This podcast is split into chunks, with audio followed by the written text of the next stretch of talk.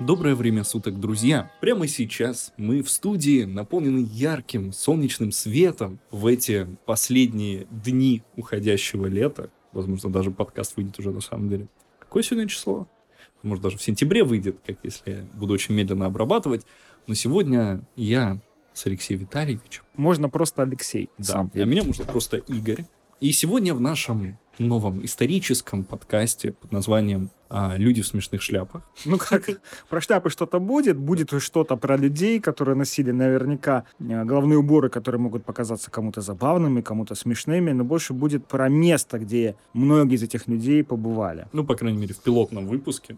Да, пилотном месте мы, в пилотном выпуске мы будем говорить про место. Конечно, мы будем говорить про людей, потому что это место без людей невозможно. Ну что ж, сегодня у нас очень тема, которая для многих является наболевшей. Мы, на самом деле, врываемся в такую границу эм, не просто истории, а культуры в определенном значении.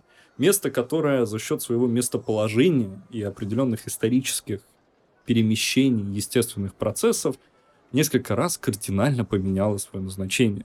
Самое забавное, что я еще заходил там э, перед тем, как готовился, я такой, ага, а что там у нас? И, кстати, еще не везде обновлена информация, что теперь уже, мягко говоря, не музей, скажем так. Сегодня мы говорим о соборе Святой Софии, который находился у нас в Константинополе, а сейчас находится в Стамбуле. Ну, собственно, а, город менял название, а место свое название не меняло. Сейчас город называется Стамбул. Свое имя, вот это имя он получил не так давно, в начале 20 века, но большая часть своей истории город назывался Константинополь.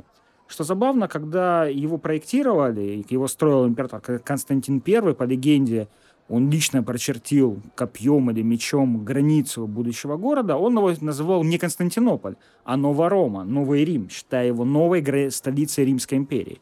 Ну, город стал столицей, но название Новорома не прижилось. Прижилось именно город Константина по имени названия. А, но, кстати говоря, Константин строил его не на пустом месте. До этого там была маленькая греческая колония, хотя и достаточно богатая, Византий, или по-гречески Бизантиос. Место очень удобное, место, город строился на границе Европы и Азии, на границе Мраморного моря и Черного моря, на перекрестке торговых путей. И, конечно же, важной частью города были храмы, как в языческую эпоху, так и в христианскую. Константин строил храмы, на месте строили другие храмы, и важнейшей частью был храм премудрости Божьей, Софии. Да, в данном случае София — это не имя, не женское имя, а такая вот эпитет Господа, эпитет Бога, его премудрость, и именно этой премудрости строили, строились храмы. А, но климат, точнее, э, ге, географические условия, частые землетрясения приводили к тому, что храмы рушились.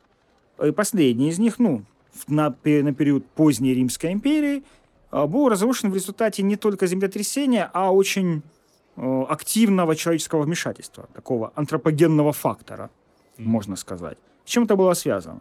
Ну, во-первых, э, единая Римская империя в то время уже не существовала. Она, точнее, была разделена на две части, и правили два императора, потому что, понятие империя не подразумевало, что может быть две империи. Империя — это нечто вечное, вселенское, но у нее может быть два правителя.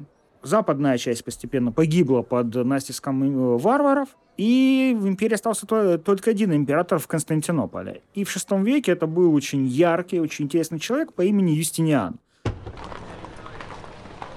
А, но это человек, который сделал себя во многом сам. Во многом, но не во всем. Это не self-made man. Self-made man был его дядя Юстин. Его дядя родился простым крестьянином и проделал успешную карьеру от крестьянина и рядового солдата до начальника императорской гвардии и до императора. Но, как это часто случается, если ему хватило тяму стать императором, то вот как верховный владык он оказался ну, скорее всего, не очень. Говорят, что он не умел писать до конца жизни и ставил свою подпись на указах просто красной краской, прописывая свое имя через дощечку, где оно было написано. Э, источники пишут, что к старости он совсем со слабым умом, и за него правил его любимый племянник. Ну, своих детей у императора Юстина не было, но зато была куча родственников. И как только он преуспел в, своей карьере, он их выписал из э, родной деревни и пристроил получать образование или где-то служить. И вот один из них, его любимый племянник, которого звали изначально Саватий, позже его полное имя будет звучать как Флавий Петр Саватий Юстиниан, оказался очень одаренным и способным человеком. талантливым администратором, государственным деятелем, очень человеком верующим и очень э, плотно повесившим на себя осознание, очень сильно сроднившимся с э, миссией императора. Он считал, что император — это суть представитель Бога на земле, что император — это человек, который должен восстановить единую Римскую империю. И он э, приложил очень много усилий, чтобы восстановить территорию Старого Рима. И он был не безуспешен в этом. Италия, часть Северной Африки, даже часть Испании вернулись под руку императоров. Ну, правда, ненадолго, потому что ресурсы были империи не, не бесконечными, довольно быстро истощились.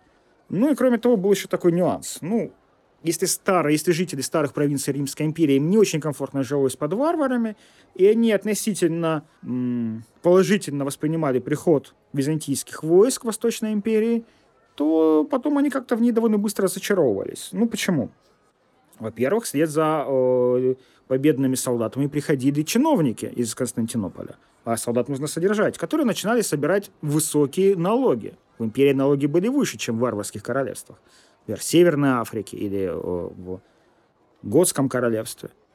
Следом Юстиниан потребовал собирать налоги не просто текущие, но и за то время, пока эти территории не были в составе империи, хотя должны были быть и должны были за это время заплатить налоги.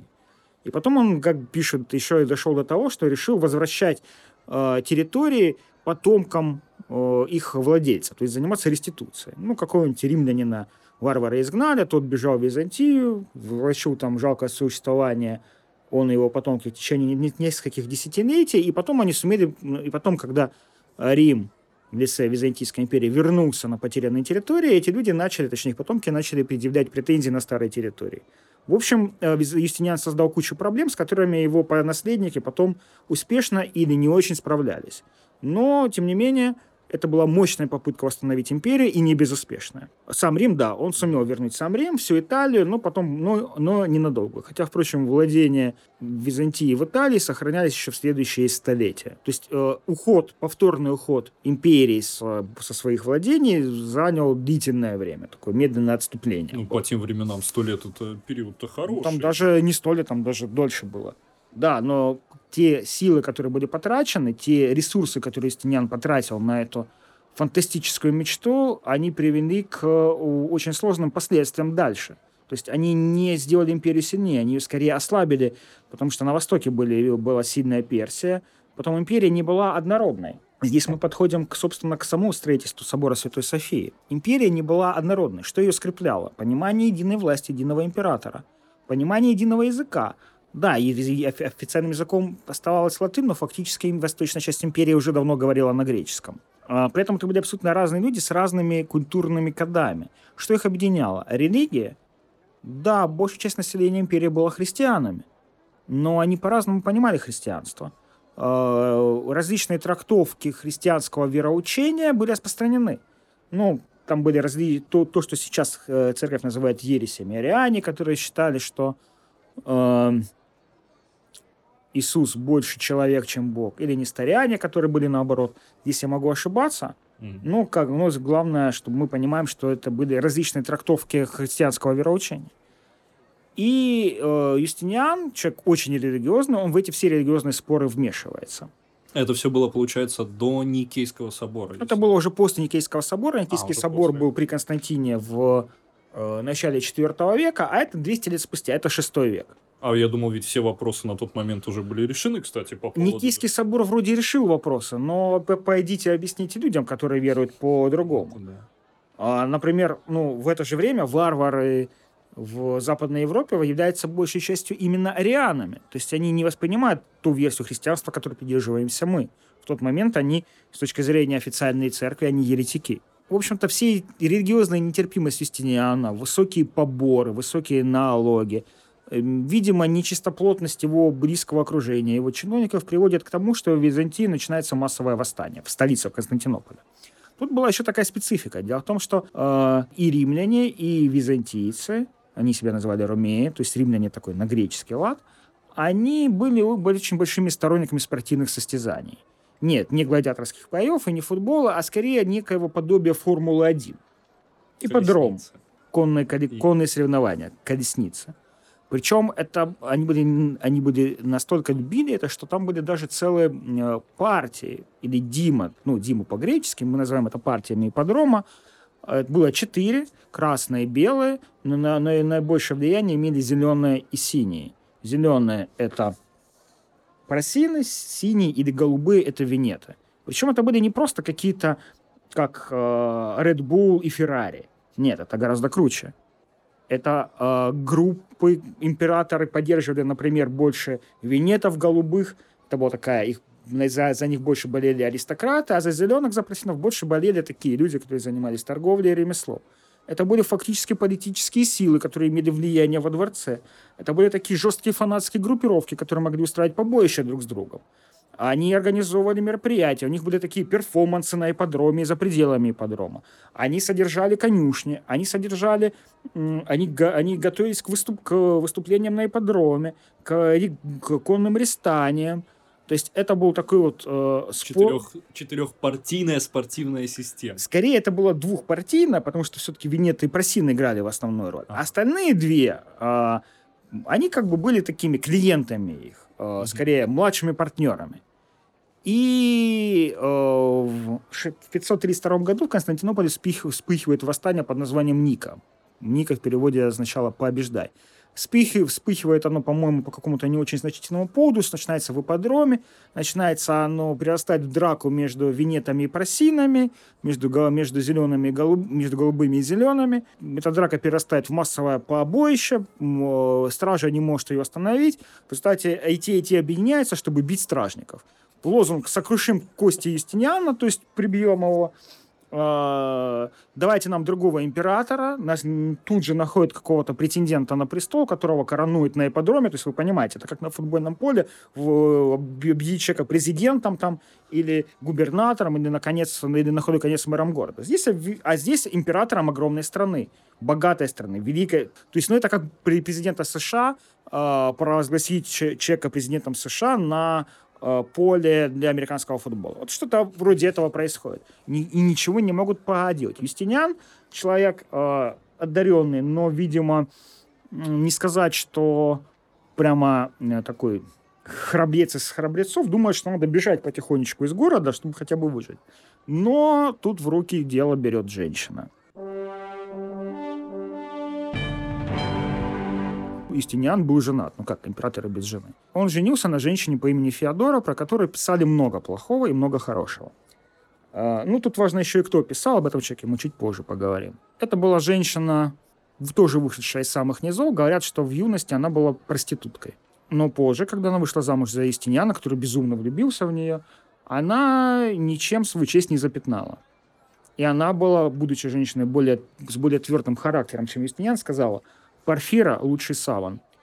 То есть императорская одежда – лучший саван для покойника. И она убедила Юстиниана не уходить из дворца. И, видимо, это ее решение укрепило лояльные власти силы, и им удалось подавить восстание. Было перебито больше 30 тысяч человек, пишут источники. Претенденты на престол, вот, вы, выдвинутые толпой, были казнены. Юстиниан не очень хотел этого, он считал, что они были заложниками этой ситуации, но Феодора убедила его, объяснив, что эти люди уже были венчаны на престол. И это уже опасность. Они были убиты, но их семьи были, не были репрессированы, они были оставлены в живых, и более потом, позже, им было возвращено конфискованное поначалу имущество, большей частью. И как раз во время этих всех э, волнений в городе было разрушено, э, было разрушено множество зданий, в том числе Центральный собор. Истинян принимает решение в качестве такого символа своей власти, в качестве символа торжества той религиозной концепции, которой он придерживается, ортодоксальной концепции, построить новый огромный собор, который будет самым большим в мире, и будет символизировать его власть, его любовь к Богу и то, что Бог благоволит Юстиниану. Этот и был собор Святой Софии. Я не буду удаль- эм, ударяться в описание его величия, особенности, гениальности, какие там решения. А, все эти нефы, контрфорсы и так далее. Это был построен огромный собор. Такого второго не было ни до этого. Э, Приходилось принимать новые решения, особенно в условиях того, что э, было, была постоянная угроза землетрясения, и при жизни Истиниана пришлось дважды уже собор ремонтировать. Его особенностью был огромный купол, который при этом э, должен был оставлять ощущение воздушности, что он, что он парит над громадиной храма. Для этого приходилось придумать множество изящных и не очень инженерных решений, там огромные колонны, было потрачено огромное количество средств, ресурсов на строительство. Мы знаем именно архитекторов, но не будем их произносить.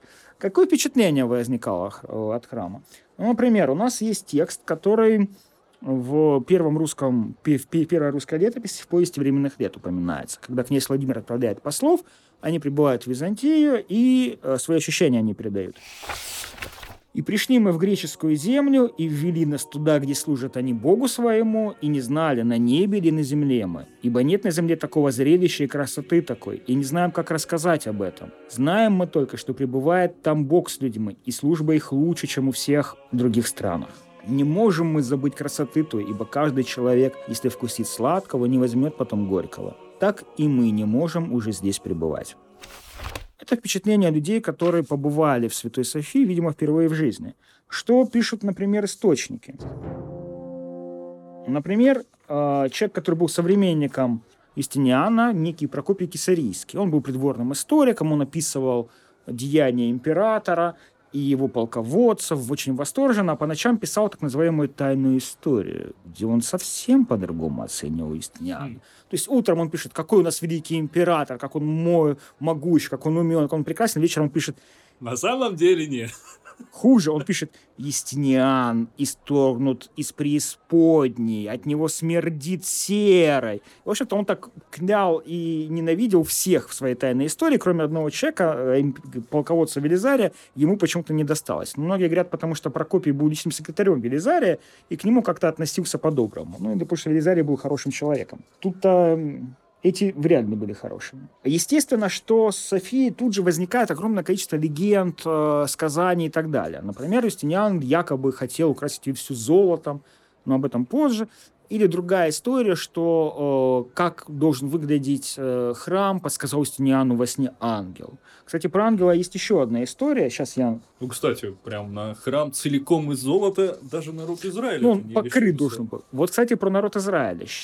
Видимо, э, Юстиниан пытался, при, пытался показать, что он построил, видимо, он, видимо, он ассоциировал себя с э, ветхозаветным царем Соломоном, mm-hmm. считая его для себя в какой-то, в какой-то смысле ролевой моделью. Э, и тот построил храм, и значит, и я построю. И вроде как, когда Юстиниан вошел впервые в храм, когда, его, когда он освещался, он произнес слова «Соломон, я превзошел тебя» что я создал нечто более величественное во славу Господа, чем ты. Ну, Софии точно был больше, чем... Да, собор Святой Софии больше, чем э, храм Соломона.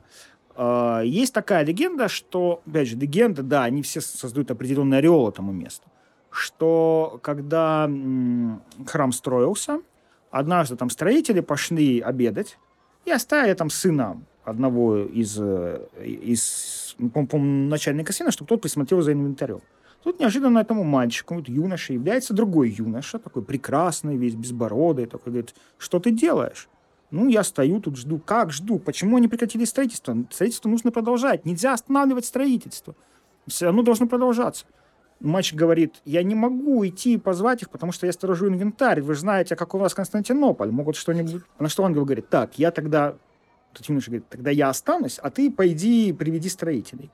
Мальчик бежит к строителям, говорит, тятя-тятя, тебя зовут, иди работай дальше.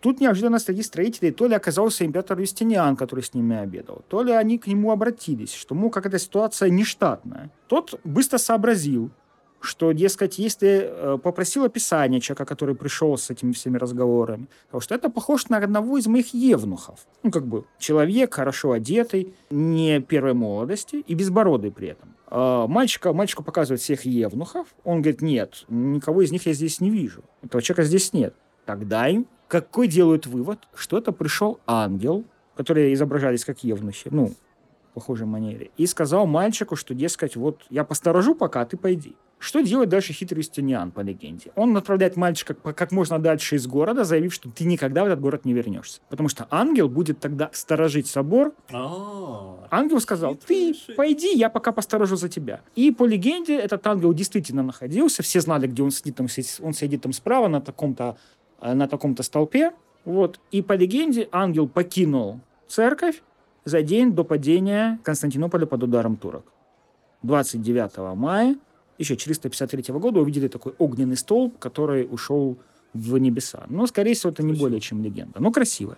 Можно Другая- еще привязать, что среди нападающих турков были предки того, а, потомки того А, парня. вот, кстати, этого хода я не увидел. Но Кстати, да, можно. да, это было бы интересно. Или что мальчик все это время где-то жил, и наконец он вернулся в родной город, не выдержал-то 900 лет. Но это наши шутки. Э, Другая легенда, опять же, про то, что я начал говорить, что золотом покрыть храм, да, и Юстиниану остроги сказали, дескать, ты знаешь, государь, сказали они ему, когда-нибудь наступят времена, когда императоры будут бедны, и они тогда все твои вот эти вот золотые украшения просто сдерут, чтобы использовать как деньги. Юстиниан этого не стал делать. И эти астрологи глядели как в воду, потому что время шло, а, собор украшался, собор перестраивался, он накапливал различные богатства, подношения. Византия, наконец, начала переживать не самые лучшие времена. В 1203 году город осаждался крестоносцами. Ну, в то время была эпоха крестовых походов, было модно в Европе ездить, освобождать гроб Господень, но очередной поход туда не доплыл, а доплыл только до Константинополя. То есть для них это был такой, оказался перевалочный пункт, они ввязались в местные разборки за власть э, и помогли одним претендентам захватить власть в Византии и потребовали оплатить их труд. Платить было нечем.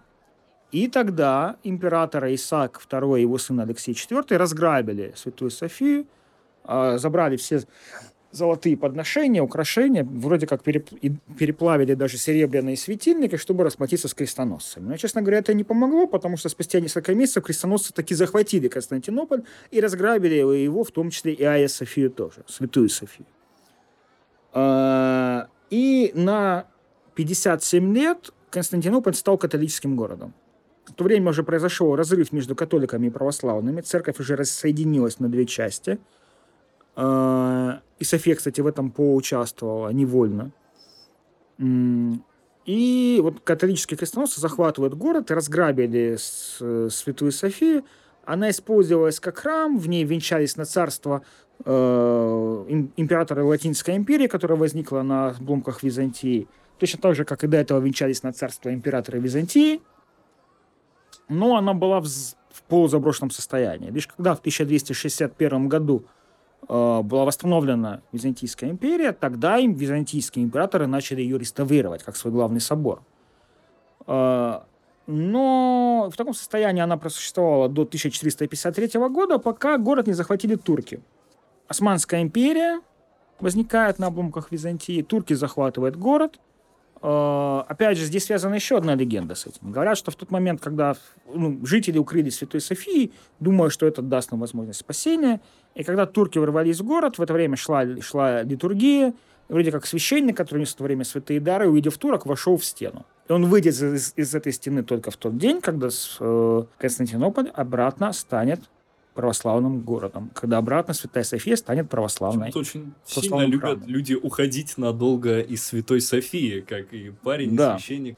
Парень-то ушел, чтобы ангел остался, а вот священник, ну, опять же, это не более чем легенда. Возможно, у нее есть какое-то рационалистическое объяснение. А, Святая София была разграблена, Мехмед Завоеватель, э, османский султан, превратил ее в мечеть. А, По легенде, он ее выкупил. То есть он не просто ее завоевал, он ее выкупил там у как- кого-то, кто имел на нее какие-то имущественные права. Скорее всего, эта легенда отсылает нас к ветхозаветной истории, когда царь Давид, захватив Иерусалим, выкупает гору Мария, а, чтобы построить на ней потом храм. Ну, храм потом построил его сын, но неважно, он выкупил эту гору именно под это. То есть не просто по праву за завоевание, по праву честного приобретения за ту сумму, которую она, по мнению царя Давида или там по мнению того, кто продал ему, ас- она стоила. Примерно такой же шаг вроде как делает Мехмед Завоеватель.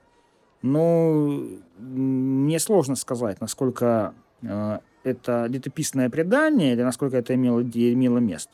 Но мы знаем факт, что Святая София становится мечетью, и она ей пребывает следующие почти 500 лет. Периодически она ремонтируется. А, Большой ремонт был в середине 19 века, потому что иначе она грозила просто обвалиться. И после того, как Османская империя заканчивается, на ее место приходит Турецкая республика, новые власти Турецкой республики берут курс на отказ от исламского и османского наследства, курс на курс на секуляризацию, то есть на светскость. И в том числе Святая София становится музеем. По легенде, опять же, пишут, что буквально за одну ночь главу турецкого президента Мустафа Кемаля, почти уже Ататюрком, Ататюрком станет через несколько дней, убедил в этом, убедил в том, что нужно из Софии сделать музей, убедил в этом э, немецкий археолог, по-моему, Шнайдер. И настолько, настолько убедил, что Ататюрк за ночь написал указ и утром прибежал, рано утром вешать табличку, что мечеть закрыта и будет переделана в музей. Э, сняли штукатурку, которой были замазаны изображения, э, которых было много в Святой Софии. Часть, выяснилось, изображений сохранилась, часть, к сожалению, нет. Там были запрещены религиозные службы, и Святая София стала музеем, куда можно было войти всем желающим. Она была успешным музеем в том плане, что она э, приносила большой доход Турецкой республике. Она не просто обеспечивала себя, а еще что-то давала в казну. Но вот на днях было принято решение, ну как на днях, сука, месяц назад получается, э, до нашего эфира, было принято решение о том, что Святая София вернется в статус мечети. Да. с нее опять можно будет входить, в нее, в ней можно будет молиться, на время молитвы будут изображения людей закрываться специальными занавесками, или на них будет проецироваться специальный лазер, какие будут последствия для, э, здесь лучше спросить искусствоведов, мне кажется, что негативные. Э, скорее всего, простым людям, э, те, кто не является верующими мусульманами, будет, вряд ли будет запрещен вход во внутреннюю часть, то есть, скорее всего, на галерее куда-то. Вот. Вроде как обещают сделать вход в Айя Софию бесплатным, но она приносила большой доход, и как бы откуда-то из бюджета нужно взять деньги, чтобы, чтобы потратить, ну, чтобы возместить потери. Кроме того, как пишут, это очень капризный музей. Это музей, который требует большого ухода за ним. Под Святой Софией огромные пространства с водой. Это грунтовые воды, которые поднимаются. Там до сих пор толком не обследованы. То есть мы знаем из источников, что там, на, на, например, под Святой Софией находится огромная цистерна, где вроде как говорят, что могут, можно расположить там по-моему, 20 кораблей. Но имеется в виду древние корабли, деревянные, а не современные авианосцы или там какие-нибудь нефтяные танкеры. Но это огромное пространство.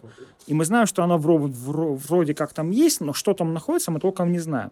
Откачать воду вроде как даже нашли деньги на это, но, по-моему, политического решения не было принято.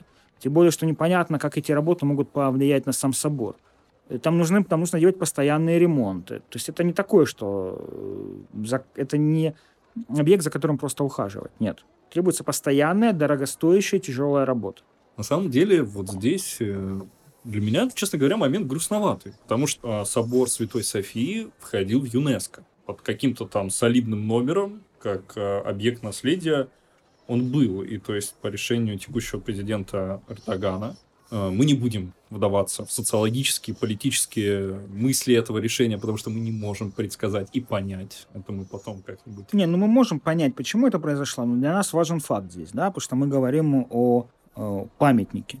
Печально, на самом деле, когда мы все-таки... Да, я понимаю, что, э, думаю, большое количество мусульман были рады этой новости. Как если бы и большое количество а православных были бы рады, если бы Святая София стала а, На самом деле есть достаточно сильное а, движение за то, чтобы Айя София стала православным храмом. Ну, понятно, что, мне кажется, в э, Турции эти, это мнение мало кого волнует. А большая часть мусульман, ну, активных мусульман, имеющих четко артикулированную общественную позицию, поддержала это, хотя далеко не все. Насколько я знаю, было много голосов, что, дескать, что это такое – все-таки, ну, как бы 21 век, это такая, такое место очень специфическое, которое принадлежит всему человечеству и различным конфессиям, а не какому-то одному. А, а рассказы про то, что это будет открыто для туристов, бесплатно для туристов, ой, мы будем только закрывать, ну, все-таки насколько это повлияет на сам памятник. В том числе, например, хождение по плитам, которые ты видишь на... Этого нельзя будет делать, потому что вот этот пол, он будет покрыт коврами, потому что мусульмане молятся босиком, э, без обуви, они молятся на коленях, и понятно, что здесь, здесь нужны ковры. Это в традиции мусульманской покрывать э, по мечети ковром. Кстати, а я вот сейчас вот э, такая вот феминистическая мысль в голове-то проскочила. Женщина же не имеет права входить в мечеть. Э, Это тоже проблема, насколько я понимаю, это будет решаться тем, что женщина будет входить куда-нибудь там. Ну, тут же, конечно, возникло много людей, которые говорят, вот, Константинополь должен быть нашим родным православным городом, тогда вот это будет церковь, они вот эти вот там будут вот это вот, это вот свои дела делать. Но опять же, это все такое, все разговоры в пользу бедных. А бедными в данном случае являются те люди, которые просто хотят прикоснуться к э, многовековой истории культурного объекта, который долго, очень долго был, вплоть до начала 16 века, был самым большим храмом в мире, вплоть до того, как не был построен э, собор Святого Петра в э, Риме. Ваши комментарии мы с радостью ждем где угодно, мы с радостью их почитаем, обсудим а, в следующем выпуске нашего подкаста а, «Люди в смешных шляпах». Мы все-таки акцентируемся на самом деле на этом. И... Да, я думаю, что в следующий раз мы поговорим о каком-нибудь человеке, который носил какую-нибудь см- смешную с, нас, с нашей сегодняшней точки зрения шляп. А, ну, сегодня было много все равно достаточно лиц. Сегодня мы поговорили о важном социальном, культурном, в какой-то мере политическом, абсолютно верно религиозном аспекте соборе Святой Софии, который был построен в Константинополе, в нынешнем Стамбуле, теперь он существует. И с этим приходится мириться, как бы мы этого хотели, не хотели, желали, не желали. Де-факто теперь это больше не музей. Теперь это мечеть. И э, не будем по поводу этого сильно устраивать, мягко говоря, споры, споры с пеной рта, потому что мы мало на что можем повлиять. Сегодня мы хотели вам рассказать чуть побольше об истории этого красивого, легендарного и исторического места. За микрофонами были Игорь Олейников и Алексей Цветянский. Всем спасибо, всем счастливо.